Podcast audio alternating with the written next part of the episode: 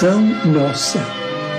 Senhor, ensina-nos a orar sem esquecer o trabalho, a dar sem olhar a quem, a servir sem perguntar até quando, a sofrer sem magoar, seja quem for, a progredir sem perder a simplicidade, a semear o bem sem pensar nos resultados a desculpar sem condições, a marchar para a frente sem contar os obstáculos, a ver sem malícia, a escutar sem corromper os assuntos, a falar sem ferir, a compreender o próximo sem exigir entendimento, a respeitar os semelhantes sem reclamar consideração, a dar o melhor de nós além da execução do próprio dever, sem cobrar taxas de reconhecimento. Senhor, fortalece em nós a paciência para com as dificuldades dos outros, assim como precisamos da paciência dos outros para com as nossas próprias dificuldades. Ajuda-nos para que a ninguém façamos aquilo que não desejamos para nós. Auxilia-nos sobretudo, a reconhecer que a nossa felicidade mais alta será invariavelmente aquela de cumprir os desígnios onde e como queiras, hoje, agora e sempre.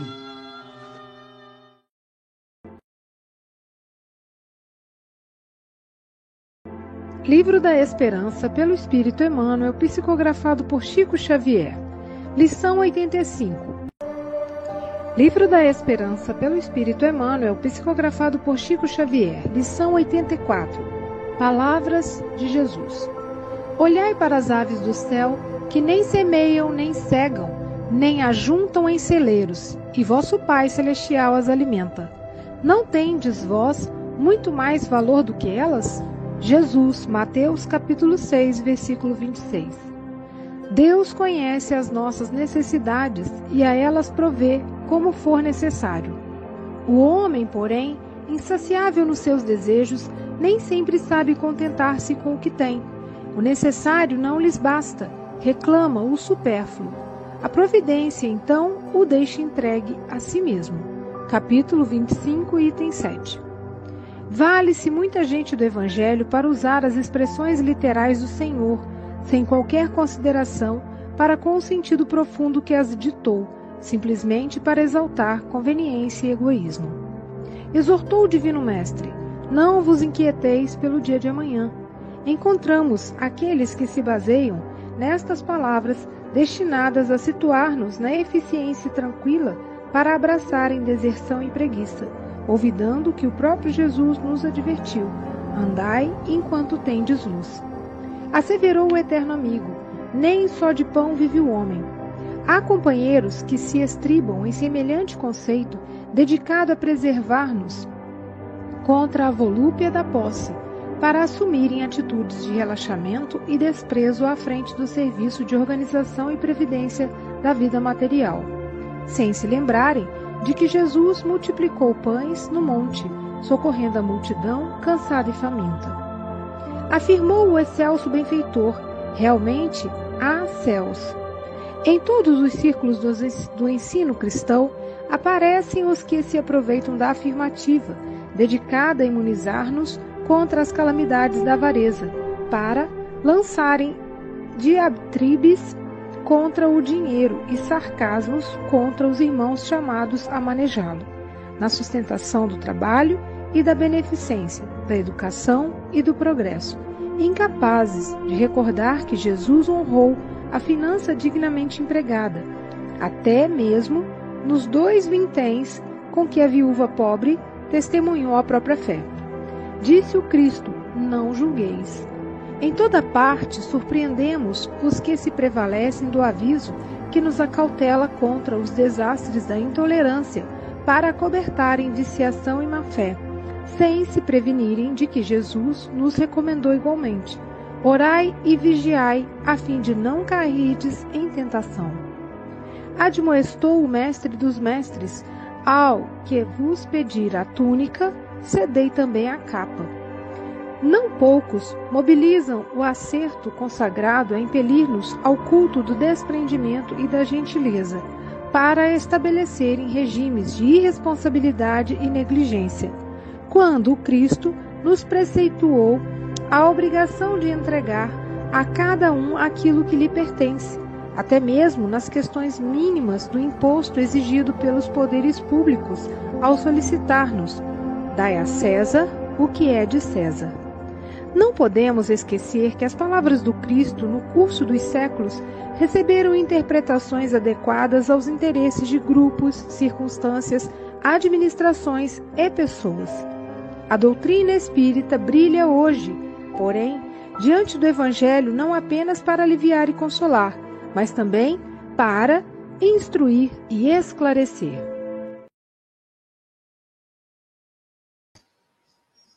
Bom dia, boa tarde, boa noite, caros irmãos e irmãs. O Aloísio está quase a chegar. Eu vou passar agora a palavra hoje, que é dia 4 de março de 2023. Silvia Freitas, diretamente a alguns do planeta Terra, no Brasil, Sábado, com alegria.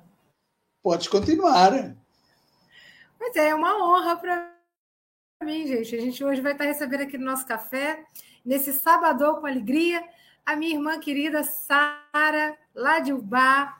Também nesse café temos aqui o Sócrates Silva, meu professor querido, Lisete Pinho, nossa amiga lá de de Portugal, e o nosso querido Francisco Mogas e o Luiz, que vai estar chegando. Então, Sarinha, são 8 horas e 8 minutos e você tem até 8h28, ou caso antes você nos convoque, tá? Estaremos aqui te ouvindo e vibrando por você.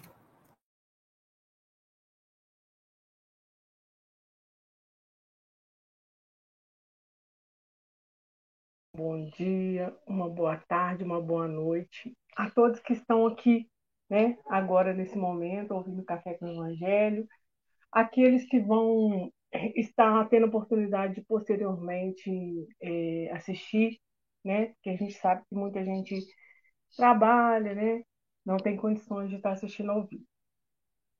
E, particularmente, eu quero agradecer a Jesus pela essa oportunidade de participar desse café maravilhoso, né? Esse programa que já ajudou a muitos, né? E continua a ajudar. É, essa gratidão que eu tenho ao Café com o Evangelho Mundial, principalmente, é, começou no período da pandemia, né? Que ele me ajudou a passar por aquele período tão adverso e que a gente não podia sair de casa, né? O medo apavorava todo mundo porque era uma situação adversa, uma situação nova. E nesse período eu me senti muito fortalecida a cada manhã. Né? Então, eu quero deixar aqui minha gratidão, agradecer por estar aqui junto de vocês, poder aprender um pouquinho mais através das palavras de esperança de Jesus. Né? É, são bem simples as minhas reflexões, né? porque em matéria de evangelho eu posso dizer que eu estou é, no jardim de infância, né? estou aprendendo, e aqui no Café com o Evangelho, todo mundo já está na fase universitária, eu estou no jardim de infância ainda. Então, eu peço a todos que tenham paciência e com o entendimento que eu tive com as minhas reflexões. Né? Então, é, nesse, nessa mensagem de Jesus, é, o que eu entendi, e assim, que quando Jesus ele esteve aqui na Terra, ele toda a sua palavra, ela foi uma palavra de amor, de ensinamento, de esperança, né? E Jesus, é, ele sempre nos ensinava, muitas vezes, né? Ele falava através de parábolas. E as parábolas são pequenas narrativas, né? Que usam alegorias para transmitir uma lição moral. Jesus, ele partia do que era conhecido para levar ao conhecimento das pessoas aquilo que era desconhecido. Dessa forma, é, Jesus ele nos levava a aprender de uma forma melhor. E naquela época, na época de Jesus, poucas pessoas tinham acesso a textos, né? Ou as escrituras sagradas. E pouquíssimas pessoas sabiam ler. Era muito difícil de escrever. Né? Se, você, se a gente for estudar a história da escrita, né? que começou desde lá né, a se escrever nas pedras, né, depois papiros. Né? Então, para se fazer um, um papiro era muito difícil. Então, tudo que se aprendia naquela época era através da palavra falada.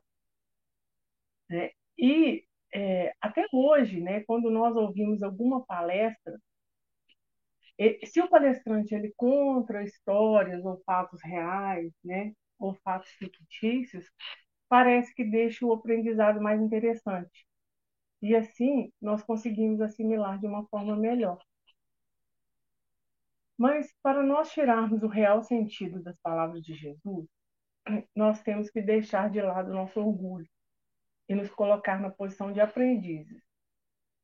Com muita humildade, para a gente tentar extrair né, o melhor de uma maneira mais certa, né? porque caso contrário, nós estaremos tentando entender de uma forma que seja conveniente para nós.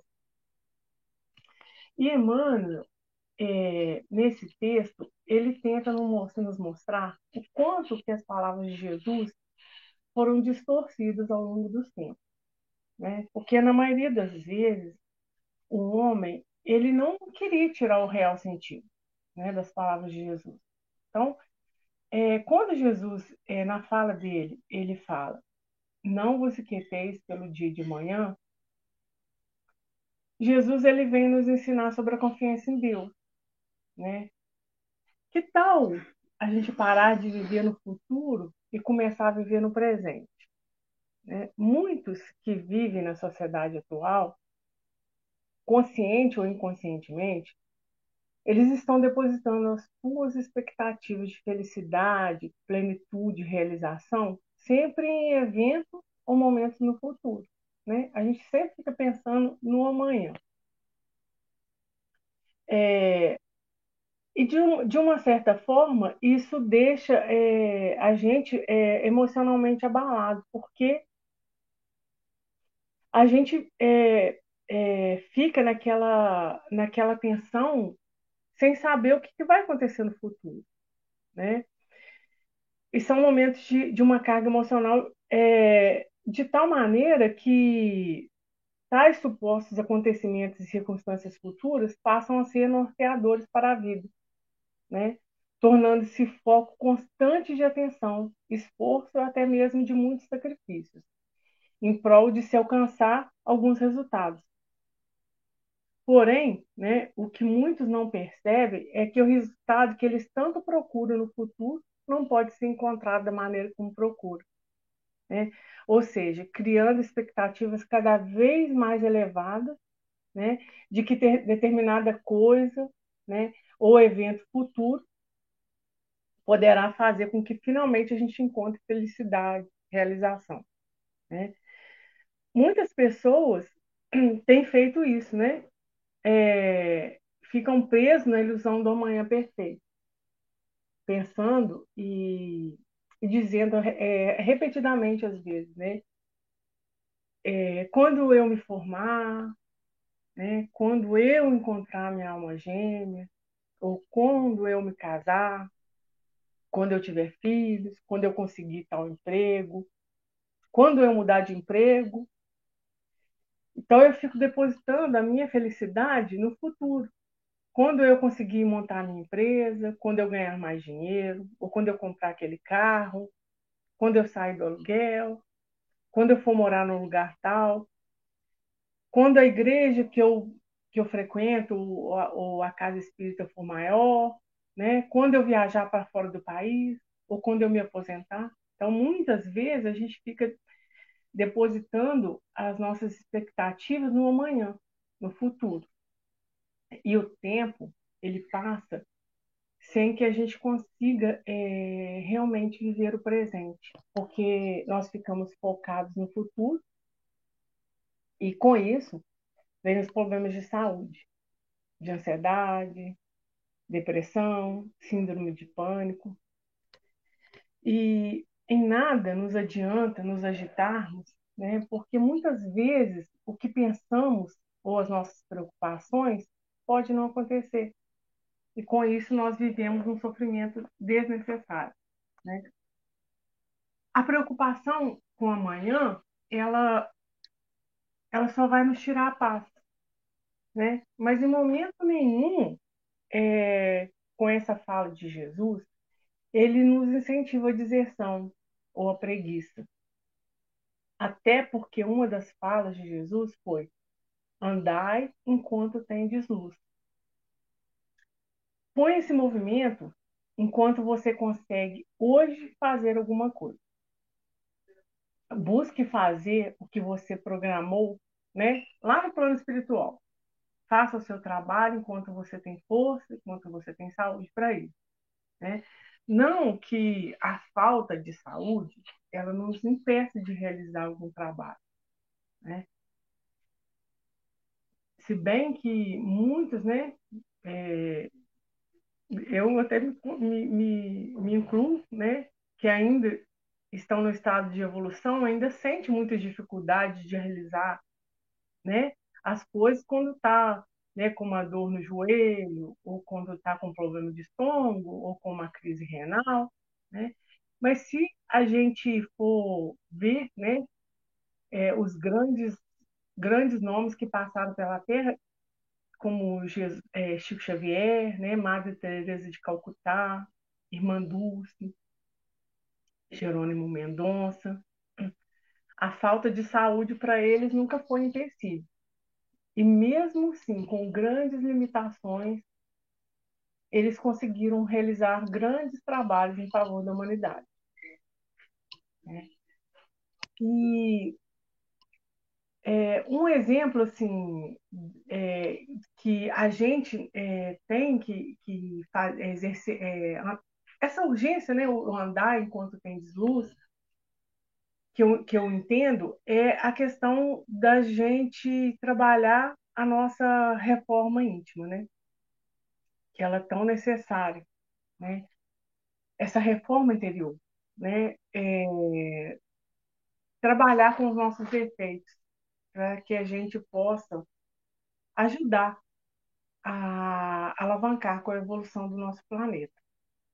Porque quando nós nos transformamos, as pessoas à nossa volta se melhoram também. Outra fala importante de Jesus que eu vi nessa lição é: nem só de pão vive o homem. Nós sabemos que nós somos seres espirituais temporariamente no corpo de carne. Né? Todo mundo já ouviu essa fala na internet, em algum lugar. E enquanto nós estamos aqui, nós temos a necessidade de cuidar do nosso corpo, do nosso corpo. Cuidar também da vida material, né? Afinal, a nossa vida é um talento que Deus nos deu, né? Se a gente for lembrar da parábola dos talentos, né? São talentos que o Senhor nos confiou para que nós é, cuidássemos bem né, multiplicar seus talentos. Então, a nossa vida é um talento de Deus. Nós temos que cuidar muito bem dela.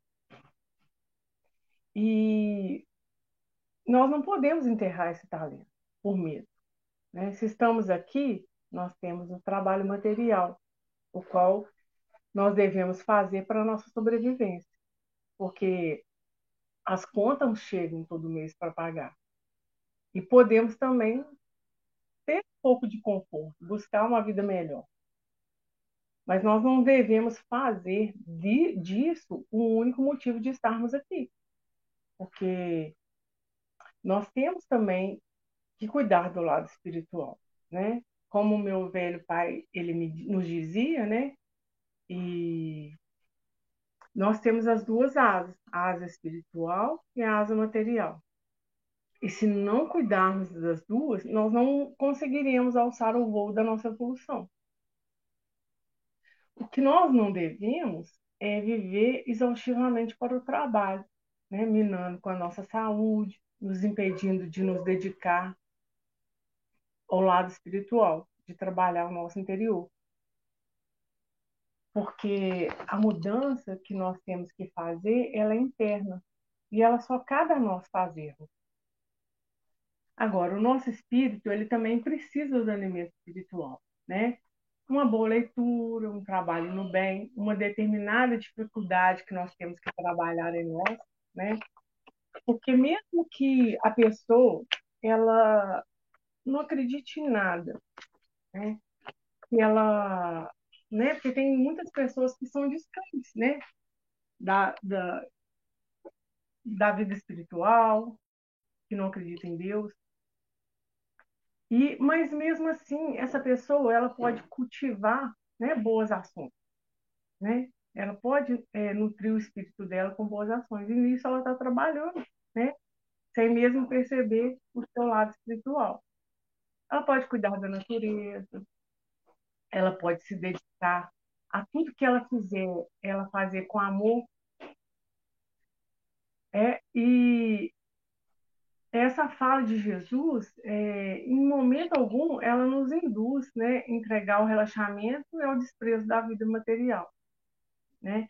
Até porque uma das falas de Jesus foi: dai a César o que é de César e dai a Deus o que é de Deus. Né? O que é de César?